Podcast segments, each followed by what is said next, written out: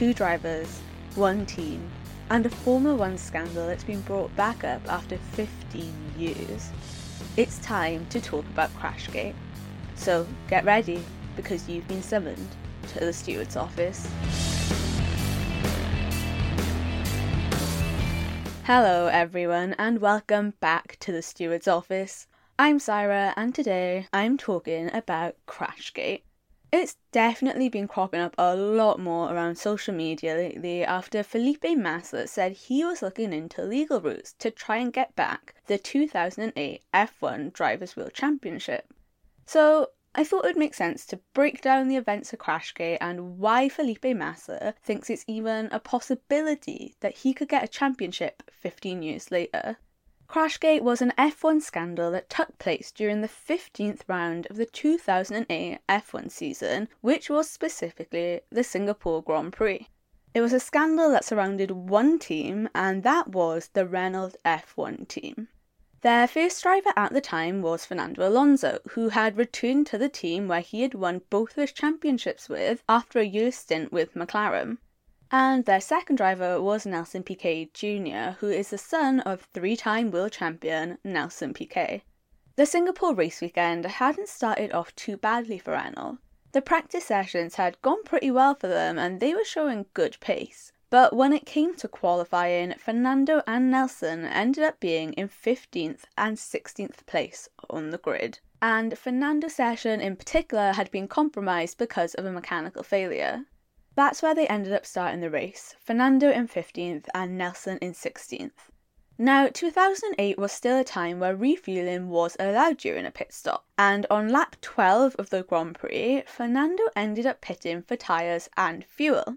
So here's the thing cars that started further back on the grid would usually opt to have a pretty heavy fuel load, it would mean that they could go for longer without having to pit, and would also mean that they would be able to make less pit stops in the race compared to those higher up on the grid. Fernando decided to do the exact opposite though. He was on a light fuel load at the start of the race, so he could try and make up some places quickly, and that is why he ended up pitting earlier than some of the drivers that were around him. Three laps after Fernando Alonso had come out of the pits, Nelson Piquet Jr. had crashed into a wall at turn 17 and a safety car was deployed whilst the car was recovered. Currently, safety car regulations mean that a driver can pit the minute a safety car has come out.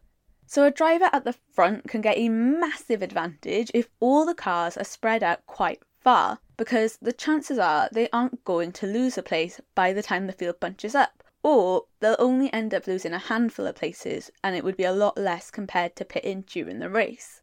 But this wasn't the case in 2008. Cars were not allowed to pit until the entire field had been bunched up behind the safety car. So, if you were leading the race and one of the only cars that decided to pit during the safety car, then it's more than likely that you would have ended up at the back of the pack.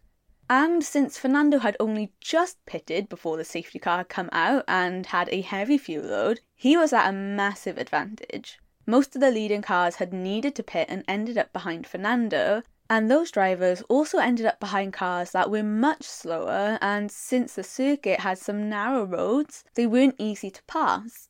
For the drivers that also hadn't pitted during the safety car and were still ahead of Fernando, they were on a light fuel load and had to pit later on in the race, whilst Fernando, who was now carrying a heavier fuel load, didn't have to worry so much about that. In the final third of the race, Fernando Alonso finally took the lead and went on to win the Singapore Grand Prix, and he was chuffed with the result. 15 races in, and this was his first podium and his first win of the season. And it was definitely something that both he and the team were going to want to celebrate, especially considering the fact that he had started in 15th and then went on to win the race. Post race interviews with Nelson Piquet Jr. had him explain that he was dealing with some tyre graining, and it was just getting worse for him as the race went on. The team had asked him to push, and he had ended up losing the rear of the car and crashing. There was no action that was taken over the incident. It wasn't like he'd had a racing incident with another driver and crashed into someone else, ruining their race, and the accident was just classified as a simple mistake. Renault, on the other hand, were just celebrating Fernando's drive. They said it had been a brilliant tactical race from him and the use of the safety car was lucky.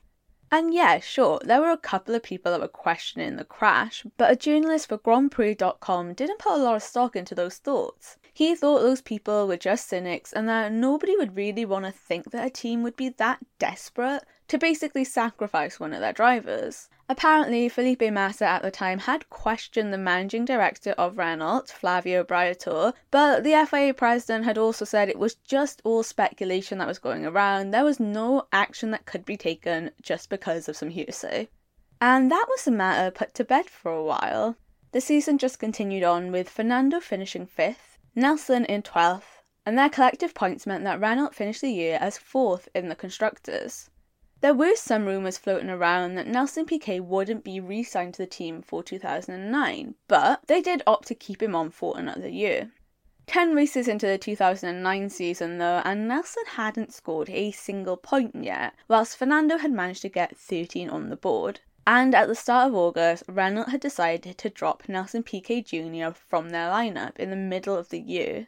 Nelson, unsurprisingly, wasn't pleased about this and was very critical of the team as he left.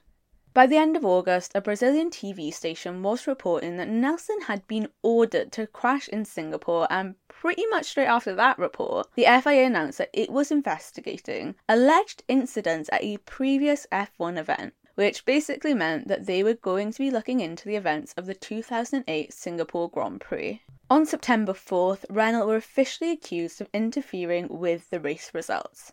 The FIA said they were charging Renault with being in breach of Article 151C of the International Sporting Code, which is basically a catch-all article that relates to any kind of fraudulent activity. They were saying that the team had worked with Nelson Piquet Jr. to get him to deliberately crash during the Singapore Grand Prix after Fernando Alonso had pitted to get a safety car to be deployed and allowing Fernando to gain an advantage. Renault were then summoned to a meeting at the World Motorsport Council on September 21st, but the team refused to make a statement after the charges were announced. Nearly a week after the FIA had announced the charges, Nelson had gone to make his second statement to the FIA on the matter, and on the exact same day, his first statement to them was leaked online. In that statement, he said he was asked by Briatore and Pat Symonds, who was the executive director of engineering, to deliberately crash at a specific corner. And the corner was important because turn 17 didn't have a crane and would have forced the safety car to come out. Fernando had said that he hadn't known anything about this. He wasn't included in any conversations, no one had mentioned to him about Nelson crashing on purpose, and he said this just wasn't something that ever entered his mind. He wasn't able to imagine it. Nelson wasn't too sure about this, though. He said that in Fernando's shoes, he would have questioned the senseless race strategy. You know, the one where no one else near him was following the same strategy. But that didn't matter, and before Renault even went to the Motorsport Council, Fernando was cleared of any blame by the FIA. And a day after the transcripts had been released, Max Mosley, the head of the FIA at the time, said that Nelson wouldn't have any further action taken against him since he had made two statements. And this was kind of similar to the way the McLaren drivers had been treated in Spygate. I've done an entire episode on that, so head over and check that out if you haven't listened to it after this one. But basically, the McLaren drivers at the time were told that as long as they helped the FIA out with the investigation, they wouldn't have any action taken against them. So that wasn't an unusual route for the FIA to take. The drama did not stop there though for Nelson because that same day, Renault had come out and announced that they were planning to take legal action against Nelson Piquet Jr. and his dad, Nelson Piquet, in the French and British courts they were saying that both father and son had made false allegations and had even tried to blackmail the team with the information to try and get Nelson Piquet Jr. to keep his seat for the rest of 2009. Now, the younger Piquet had said he was telling the truth about everything. He had nothing to fear, nothing to hide. He knew the power and influence that Renault and Briatore held, but he wasn't going to be bullied into another decision that he would regret. On September 14th, Pat Symonds was apparently offered immunity from the hearing if he was willing to provide the FIA with information about the events. And it's reported at the time that he'd said the idea from the crash had come from Nelson Piquet Jr. Then, two days later, Renault F1 team had said they weren't going to contest any of the charges at the meeting on the 21st, and that Symonds and Briatore had left the team, with the team saying that Briatore had opted to resign, with him saying that he was just trying to save the team. That was all. Regardless, the FIA went and confirmed that yes, the World Motorsport Council meeting would be going ahead and that Renault could still face sanctions. And finally, we got to the meeting, which consisted of a 90 minute hearing. And by the end of it, the council had imposed a disqualification for the Renault F1 team, suspended for two years. So, if any kind of similar incident happened before 2011, they would be banned completely from Formula One. Now, the whole reason that the council didn't throw Renault out of F1 straight away, even though they thought they had more than enough reason to, was because the team had acted quickly in forcing Briatore and Symonds to resign. Flavio Briatore was indefinitely banned from FIA's sanctioned events. Briatore had refused to admit that he'd been involved in the scheme, which was why the council had decided to give him such a harsh punishment. Pat Symonds, on the other hand, was given a five year ban since he had admitted his involvement and expressed his regret over the whole situation. A huge contributing factor to the sanctions for Briatore and Symonds was a statement from Witness X. They were an employee for Renault who had been there at the pre race meeting where the plan was being discussed but didn't want to go along with it. Fernando Alonso was officially cleared of any wrongdoing since the FIA wasn't able to find any evidence that he or his side of the garage had known anything about the planned crash.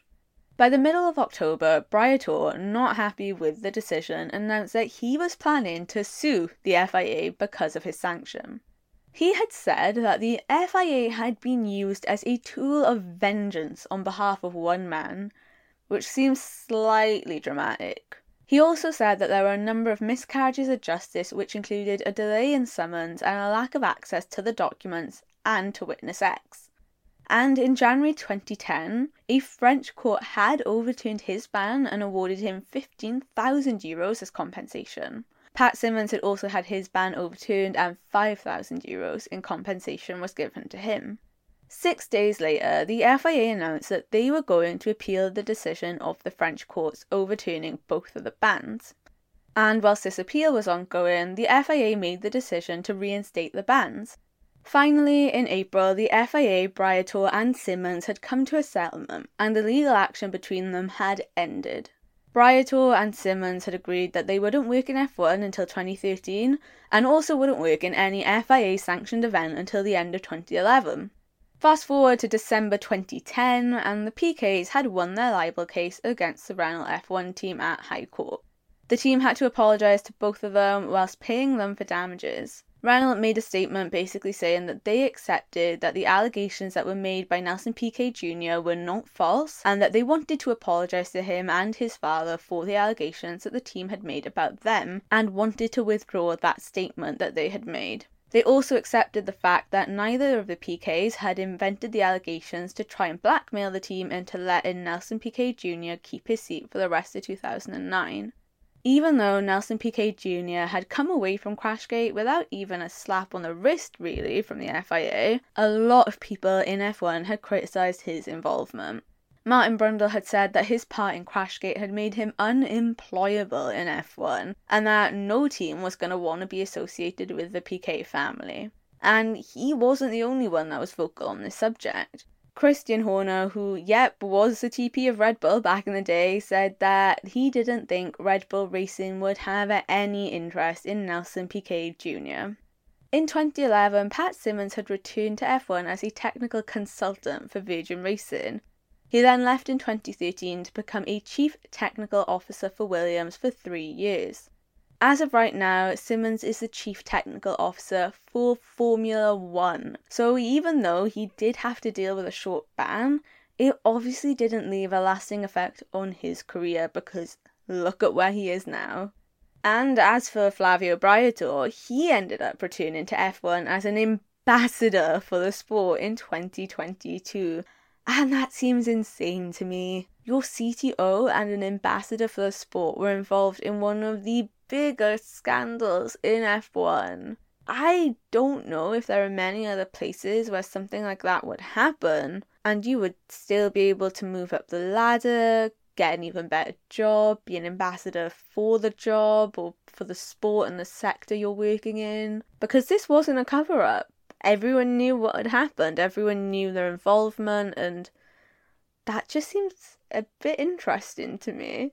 Anyway, though, now getting to the present day and why Felipe Massa thinks he has a chance to get the 2008 championship by pursuing legal action or attempting to pursue legal action. Bernie Ecclestone had done an interview with The Mirror this year where he had mentioned Crashgate. He'd said that both he and Max Mosley had been aware of what had happened, and they decided not to do anything. And that was basically because neither of them wanted a huge scandal to surround the sport.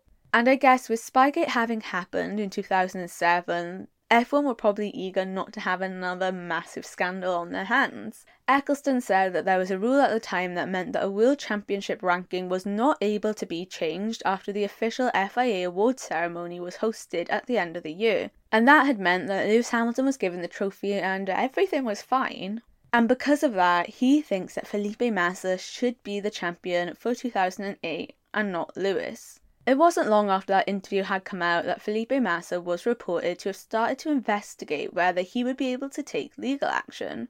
Lewis had won the championship by a single point and had managed to pick up an extra six points in Singapore, whilst Felipe had left with none, having finished in P13.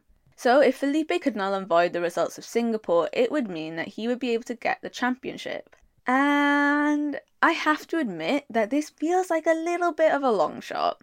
15 years later to try and overturn those results, I think a lot of people question why he didn't take action sooner, especially if it's true that he'd had his suspicions from the get go. He would need evidence that what Bernie Ecclestone was saying was in fact the truth, but part of the issue is that Max Mosley is no longer alive to agree with or dispute those comments, and how much solid written evidence is there that both of them knew what had gone on? Why would anyone want to keep documentation like that, which would be incriminating? So, right now, it just seems like a lot of hearsay. And not only that, but look, there have been a few championships that people could call controversial throughout the entire history of F1. This isn't a new thing. Most recently, people could try and refute Abu Dhabi 2021, but there are also allegations that Nelson Piquet had used illegal fuel to win in 1982. In 2009, the Brawn F1 team had won both the Drivers' and the Constructors' Championship using illegal diffusers, so someone could go and try and refute both of those championships. And the question there for me is where do you draw the line? Where do you stop with this, and how many cans of worms would it end up opening? Is this really something that the FIA would one be willing to look into, and two be willing to go back on with race results and an entire championship? Personally, I can't see that happening. And that just about sums up the events of Crashgate and why it's being brought back to the attention of F1 fans 15 years later.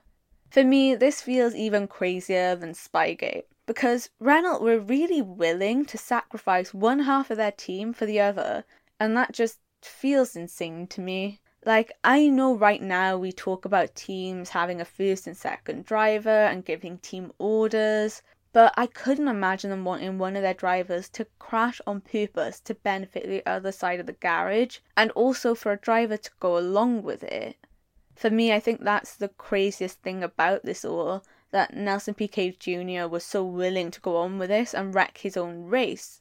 I don't know why any driver would willingly go through that. Especially now with a cost cap, I really don't think any teams are going to want drivers to be crashing and costing them more in parts and repairs. But this is just an absolutely crazy story to me. So there won't be an episode next week. I am so so sorry. I won't be covering Baku and my reaction to the race on here since I am going to be away on holiday. But keep an eye on my TikTok at stewards underscore office or on my Instagram, which has the same handle, because hopefully I'll be posting some of my race reactions on there so you can get your fill of the stewards office content somewhere. Thank you guys so much for watching. Make sure you follow this podcast so you get an update whenever there's a new episode. And I will see you guys the next time. You're summoned to the steward's office.